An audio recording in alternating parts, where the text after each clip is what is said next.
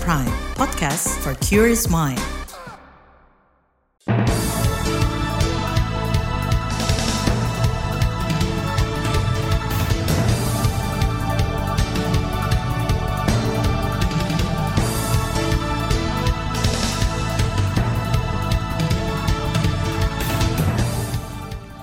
Selamat pagi saudara, senang sekali kami bisa menjumpai Anda melalui program Buletin Pagi edisi Kamis 26 Januari 2023 bersama saya Naomi Liandra.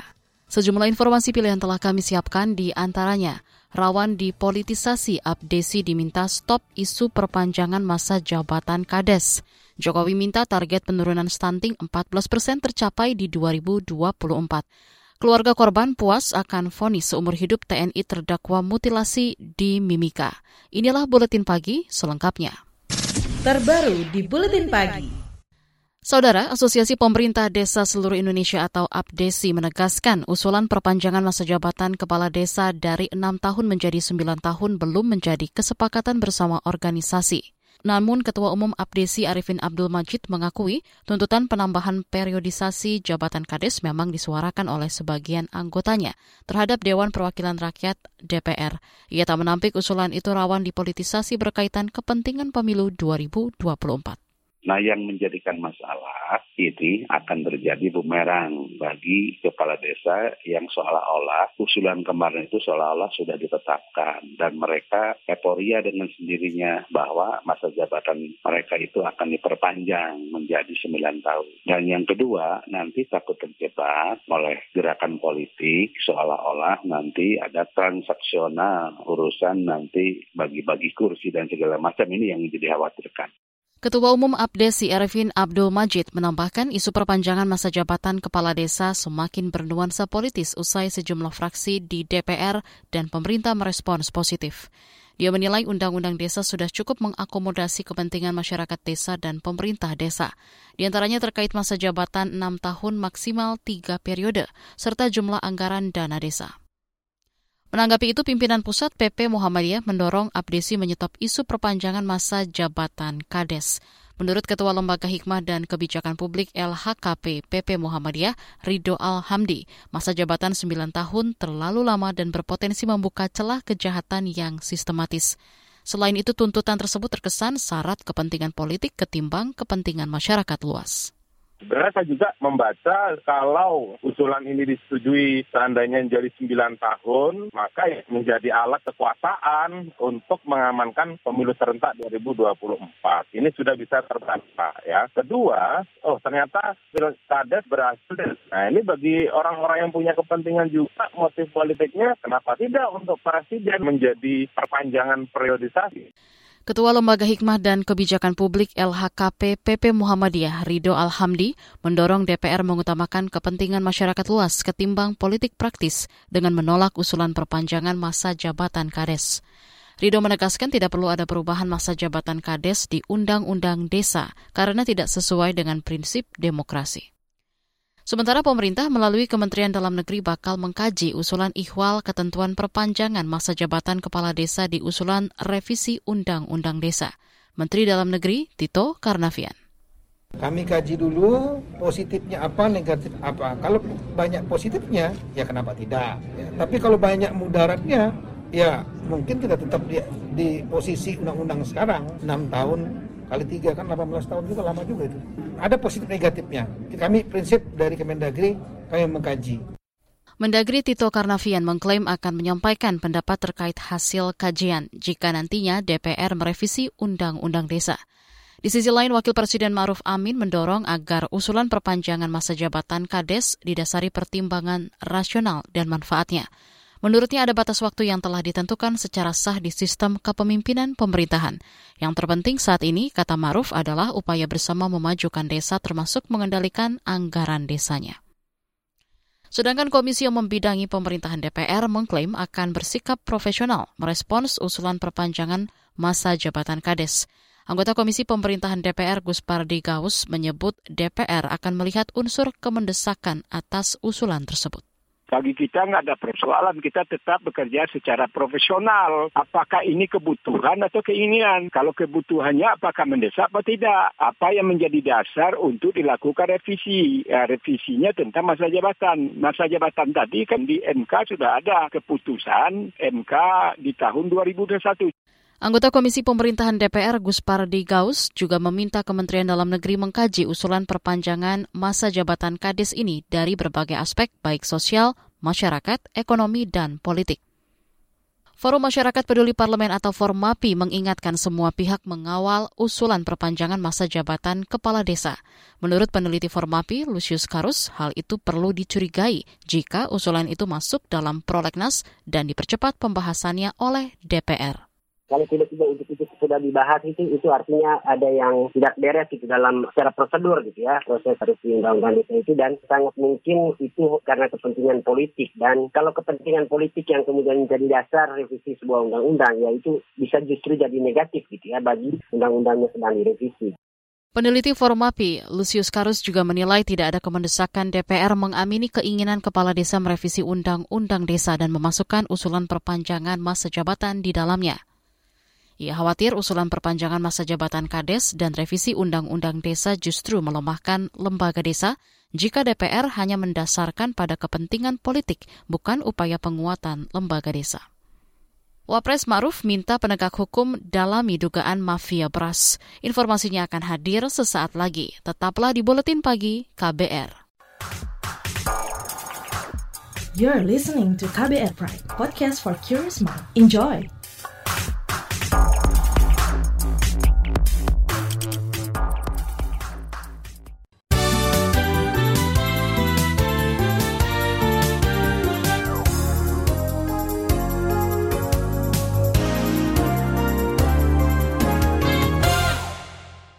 Presiden Joko Widodo mengklaim turunnya angka stunting atau tingkat kekerdilan pada anak menjadi 21,6 persen tahun lalu merupakan hasil kerja keras semua pihak. Sebelumnya angka stunting di Indonesia mencapai 27,7 persen. Oleh sebab itu, target yang saya sampaikan 14 persen di tahun 2024 harus kita bisa capai. Saya yakin dengan kekuatan kita bersama, semuanya bergerak, angka itu bukan angka yang sulit untuk dicapai asal semuanya bekerja bersama-sama. Karena kita kalau di ASEAN ini masih berada di tengah-tengah, 21,6 itu di tengah-tengah. Tapi nanti kalau sudah masuk ke 14 persen, nah ini baru kita berada di bawahnya Singapura sedikit. Presiden Jokowi meminta setiap daerah memiliki data akurat dan rinci terkait stunting untuk mempermudah penyuluh, mengawasi, dan memberikan perawatan kepada anak stunting. Kepala negara mencontohkan Kabupaten Sumedang di Jawa Barat yang sukses memanfaatkan teknologi digital lewat sistem pemerintahan berbasis elektronik atau SPBE, mempercepat penanganan stunting. Saudara, saat ini ada lima provinsi dengan presentase stunting tertinggi, yaitu Nusa Tenggara Timur, Nusa Tenggara Barat, Sulawesi Barat, Sulawesi Utara, dan Aceh. Wakil Presiden Ma'ruf Amin meminta aparat penegak hukum mendalami kebenaran isu mafia beras di tanah air. Pernyataan Ma'ruf Amin itu merespons Direktur Utama Perum Bulog Budi Waseso, yang sebelumnya mengungkapkan ada mafia beras yang membuat harga beras terus naik. Harga beras naik itu yang pasti dampak daripada krisis pangan global yang memang sekarang uh, naik. Oleh karena itu BBM naik. Jadi kan dari dampak-dampak itu. Jadi tentu akan berpengaruh. Kalau masalah mafia mungkin harus didalami apakah betul ada nanti saya minta dari pihak terkait untuk menyelidiki hal itu. Barangkali itu. Wapres Maruf Amin mengklaim saat ini stok produk pertanian di tanah air masih sangat cukup. Pekan lalu, di Rut Perum Bulog Budi Waseso mencurigai ada aksi mafia di balik kenaikan harga beras di dalam negeri. Selain mafia, kenaikan harga beras juga disebabkan cadangan beras pemerintah yang menipis karena belum masuk waktu panen raya. Barada Richard Eliezer terdakwa di kasus pembunuhan Brigadir Yosua Huta Barat menyampaikan nota pembelaannya atau pledoi atas tuntutan jaksa penuntut umum. Dalam pledoinya, Eliezer menyatakan kecewa karena pengabdiannya sebagai ajudan dari Jenderal Polisi berbintang 2 ternyata justru diperalat, dibohongi, dan disia-siakan. Eliezer juga menyebut kejujuran yang ia sampaikan juga tidak dihargai, malah ia dimusuhi. Terdakwa Richard Eliezer juga menyinggung tanda kehormatan yang selama ini diajarkan di Kesatuan Brimob Polri, yaitu tidak boleh berkhianat, mengorbankan jiwa raga untuk negara, dan menyerahkan segalanya pada kehendak Tuhan. Sebelumnya Eliezer dituntut 12 tahun penjara oleh jaksa penuntut umum dalam kasus pembunuhan berencana Brigadir Yosua Huta Barat. Badan Nasional Penanggulangan Bencana BNPB akan memprioritaskan enam provinsi terkait penanganan kebakaran hutan dan lahan atau karhutla. Kepala BNPB Suharyanto mengatakan BNPB telah memetakan kawasan-kawasan yang rentan terjadi karhutla menjelang musim kemarau ini. Jadi selama ini berdasarkan pengalaman-pengalaman yang kejadian yang lalu, jadi ada enam provinsi prioritas. Ada tiga di Sumatera, Riau, Sumatera Selatan, Jambi, kemudian tiga di Pulau Kalimantan, Kalimantan Barat, Kalimantan Tengah, Kalimantan Selatan. Tetapi tidak menutup kemungkinan provinsi-provinsi lain pun apabila nanti ada kebakaran hutan dan lahan juga kita melaksanakan aksi. Itu tadi Kepala BNPB Suharyanto. Di sisi lain, Menko Polhukam Mahfud MD meminta seluruh elemen masyarakat, terutama pimpinan daerah, waspada mengantisipasi karhutla. Mahfud juga meminta sistem pemantauan dan pencegahan karhutla dilakukan secara maksimal, apalagi potensi karhutla yang begitu besar akibat kelalaian yang mungkin terjadi di tahun politik. Jumlah pengaduan penyimpangan dana bantuan operasional sekolah atau dana BOS naik sepanjang 2022. Menurut Inspektur Jenderal Kemendikbudristek Katarina Mulyana Girsang, sepanjang 2022 kementeriannya menerima 60 laporan pengaduan. Terbanyak adalah modus penyimpangan dana BOS dengan menggelembungkan atau markup jumlah siswa. Kami masih sering menemukan bahwa jumlah siswanya 6 dilaporkan 300-400 siswa. Nah kalau hal seperti ini kami sudah tidak ada lagi alasan untuk tidak melimpahkan ke APH. Tapi kalau antara komponen saja yang menjadi pelanggaran itu tidak kami limpahkan ke APH. Dan ini masih terjadi. Oleh karena itu kepada para APIP saya berharap peran Bapak Ibu di daerah sebagai consulting dan quality insurance bisa mencegah itu. Irjen Kemendikbudristek Katarina Mulia Girsang menambahkan, modus penyimpangan dana BOS lainnya adalah penyalurannya yang tidak tepat sasaran. Tahun ini alokasi dana BOS mencapai 59 triliun rupiah. Kita ke informasi mancanegara. Organisasi Kesehatan Dunia WHO mendesak semua negara menindak produk medis di bawah standar setelah ratusan anak meninggal akibat obat batuk sirup yang terkontaminasi. Kasus anak meninggal akibat produk medis yang terkontaminasi di etilen glikol dan etilen glikol itu ditemukan di tujuh negara termasuk Indonesia. WHO juga mengeluarkan tiga peringatan terhadap produk medis global sejak Oktober 2021 dan telah mengidentifikasi enam perusahaan obat yang memproduksi obat batuk sirup di India dan Indonesia. WHO juga menyerukan pemangku kepentingan utama di rantai pasokan medis mengambil tindakan cepat dan terkoordinasi, salah satunya mendeteksi dan menarik obat-obatan yang terkontaminasi bahan kimia berbahaya itu. Dua pilot Angkatan Udara Filipina tewas dalam kecelakaan pesawat saat latihan terbang kemarin. Menurut keterangan Kepala Polisi setempat, pesawat militer SF-260 Marchetti jatuh ke sawah di kota dekat Manila. Jenazah dua pilot pesawat itu juga telah ditemukan. Aparat keamanan Filipina juga tengah menginvestigasi penyebab kecelakaan pesawat itu. Beralih ke berita olahraga, Indonesia memastikan siap melaksanakan Piala Dunia usia 20. Menurut Pementeri Pemuda dan Olahraga Zainuddin Amali, Indonesia mendapat keuntungan besar sebagai tuan rumah. Salah satunya yaitu skuad Garuda dapat ikut serta bertanding. Amali menyebut Piala Dunia U20 FIFA Indonesia akan berlangsung di Aceh, Solo, dan penutupan di Sumatera Utara. Terkait persiapan menjelang Piala Dunia U20, Indonesia mempercepat proses naturalisasi pemain timnas Indonesia U20. Sebelumnya Shane Patinama telah menjalani sumpah sebagai warga negara Indonesia. Shane akan bergabung di timnas U20. Kita ke Indonesia Masters 2023. Empat andalan merah putih di tunggal putra Indonesia sukses mendulang kemenangan di babak 16 besar Indonesia Masters 2023. Mereka adalah Anthony Sinisuka Ginting yang menang muda atas Lee Chuk Yu dari Hong Kong. Jonathan Christie yang lebih dulu lolos ke perempat final. Kemenangan juga diraih Chico Aura Dwi Wardoyo yang bermain tiga game untuk mengalahkan wakil India Priyansu Rajawat. Disusul Cesar Hiren Rustavito yang menumpangkan wakil India lainnya Kidambi Srikan. Sementara di sektor tunggal putri, Gregoria Mariska Tunjung menang lewat laga rubber set atas pebulu tangkis Taiwan, Sung Song-hyun. Sedangkan Putri Kusuma Wardani sukses mengalahkan wakil Jepang Aya Ohori. Turnamen Indonesia Masters 2023 digelar di Istora Senayan, Jakarta hingga minggu mendatang. Di bagian berikutnya kami hadirkan laporan khas KBR tentang 1001 cara mengejar target penurunan stunting. Tetaplah di Buletin Pagi KBR. You're listening to KBR Pride, podcast for curious mind. Enjoy!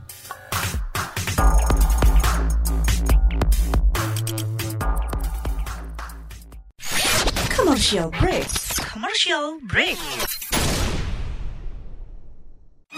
Sekarang kamu nggak bakal ketinggalan berita lagi. Lewat podcast, kamu bisa kembali menyimak apa yang sudah lewat serta obrolan seru di balik sebuah peristiwa. Gak perlu repot download aplikasi lagi. Ketik aja kbrprime.id di browser ponsel pintar kamu dan simak beragam podcast di KBR Prime.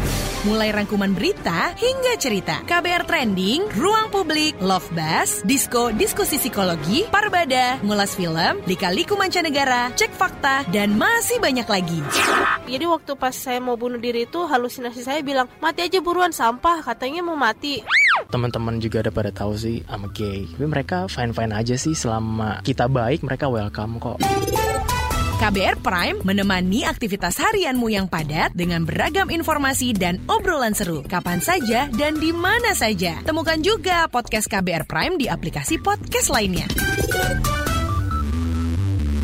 KBR Prime, cara asik mendengar berita.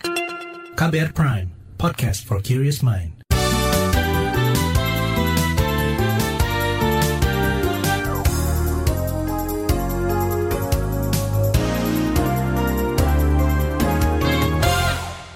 Anda masih bersama kami di Buletin Pagi KBR. Saudara, pemerintah punya target penurunan angka prevalensi stunting pada tahun 2024 menjadi 14 persen. Saat ini masih 21,6 persen. Apa saja langkah pemerintah untuk mempercepat penurunan angka stunting di Indonesia? Berikut laporan khas KBR disusun jurnalis Siti Sadida Hafsyah. Saudara pemerintah terus melakukan berbagai cara untuk menurunkan angka stunting di tanah air. Presiden Joko Widodo menargetkan angka prevalensi stunting bisa turun ke bawah 14 persen pada tahun depan.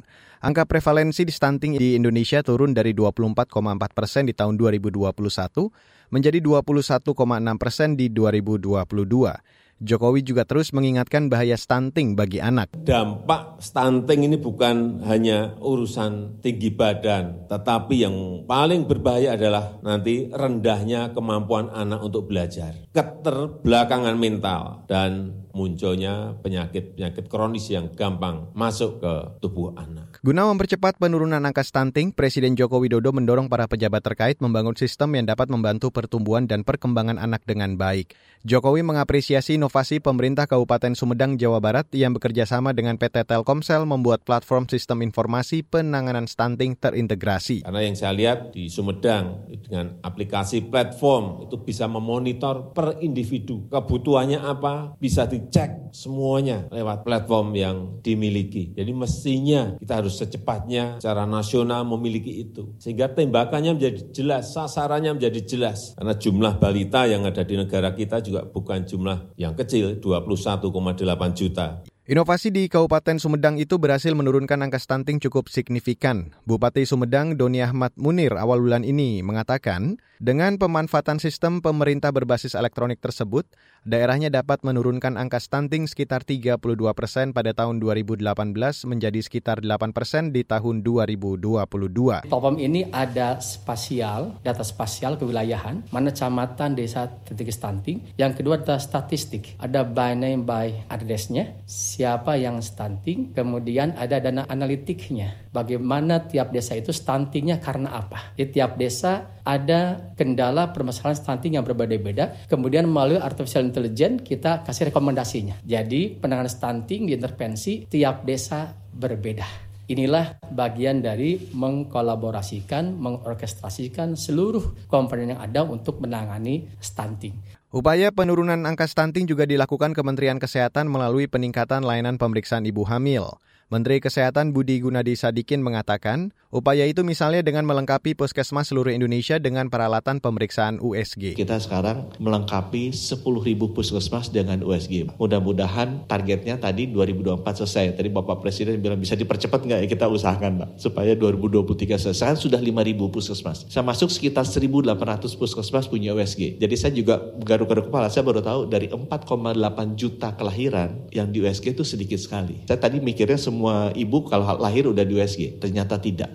Menteri Kesehatan Budi Gunadi Sadikin mengatakan pencegahan stunting bisa dilakukan lebih efektif dengan intervensi kesehatan sejak anak belum lahir atau diberikan pada ibu hamil. Ada dua titik di mana intervensi kesehatan itu harus dilakukan. Yang pertama adalah pada saat ibunya hamil, karena faktor risiko stuntingnya paling besar. Yang kedua, pada saat usia 6 sampai 24 bulan sesudah kewajiban 100% ASI selesai. Gimana cara ngukurnya? Ibu hamil nggak boleh kurang gizi, nggak boleh kurang anemia. Mesti dicek dicek darahnya. Kalau di bawah 12 cepet kasih tablet tambah darah. Dicek USG-nya. Kalau bayinya tubuhnya kurang harus dikasih makanan khusus. Sementara itu, Kepala Badan Kependudukan dan Keluarga Berencana Nasional atau BKKBN, Hasto Wardoyo mengatakan, upaya penurunan stunting dilakukan secara kolaboratif oleh banyak pihak, termasuk melibatkan Kementerian Agama untuk mengedukasi pentingnya kesiapan ibu sebelum memiliki anak. Tekad Pak Menteri Agama untuk tiga bulan sebelum nikah harus diperiksa dulu. Kalau ada anemia jangan hamil dulu. Kalau ada kurang gizi, lingkar lengannya kurang dari 23 setengah, jangan hamil dulu. Ini satu kebijakan yang luar biasa sehingga mereka boleh hamil hanya kalau sudah siap hamil.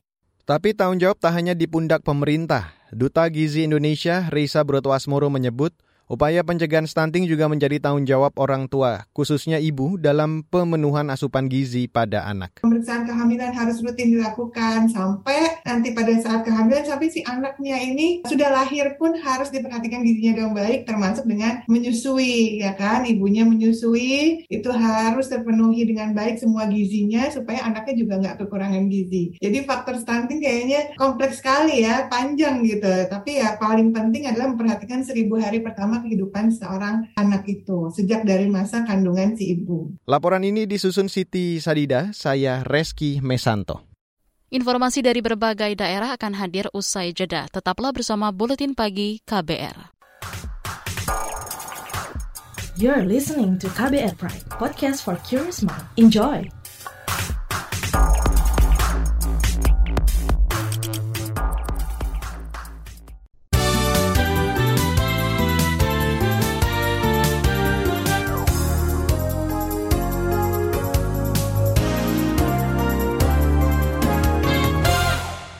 Inilah bagian akhir buletin KBR. Kita ke Papua. Keluarga empat korban mutilasi di Mimika, Papua Tengah puas akan vonis seumur hidup yang dijatuhkan Majelis Hakim di Pengadilan Militer Tinggi 3 Surabaya terhadap terdakwa Mayor Infanteri Helmanto Franciscus Daki. Helmanto merupakan satu dari enam prajurit TNI yang terlibat pembunuhan mutilasi empat warga Agustus tahun lalu. Ia juga dipecat dari kesatuan TNI. Perwakilan keluarga korban, Aptoro Lokbere, menyatakan puas dengan putusan majelis hakim militer, meski vonisnya bukan hukuman mati. Walaupun hukuman mati tidak, tapi hukuman seumur hidup ini kami luar biasa hakim bekerja baik dari semua apa semua aspek dia pikir. Uh, hakim juga sudah bekerja baik luar biasa, patut contoh untuk uh, hakim-hakim kayak begini yang kami inginkan.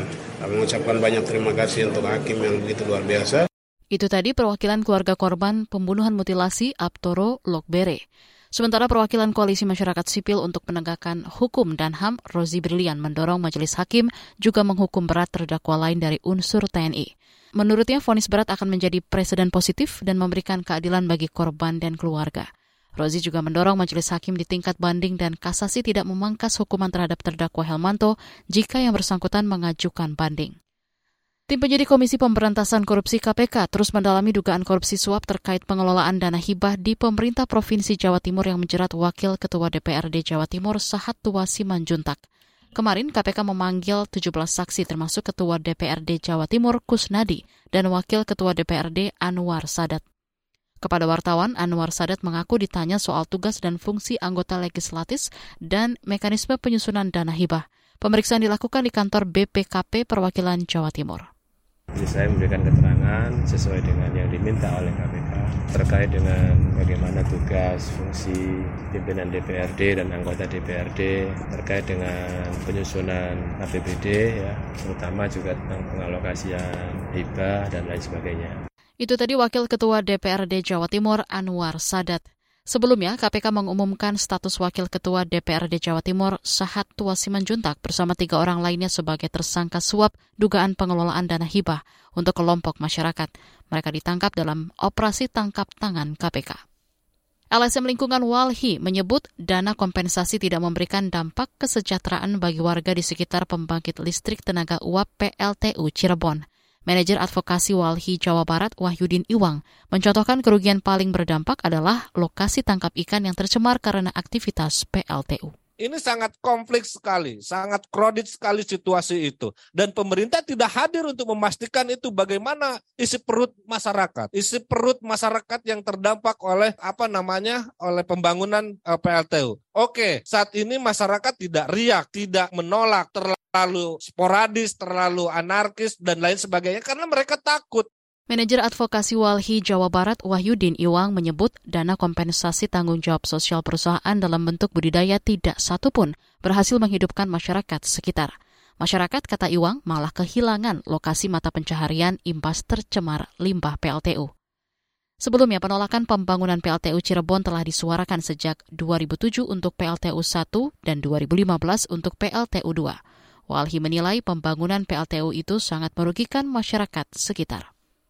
Informasi tadi menutup jumpa kita di Buletin Pagi hari ini. Pantau juga informasi terbaru melalui kabar baru, situs kbr.id, Twitter at berita KBR, serta podcast di alamat kbrprime.id.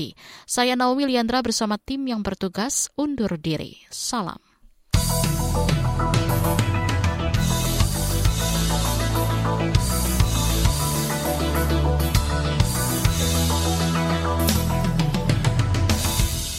KBR Prime, cara asik mendengar berita. KBR Prime, podcast for curious mind.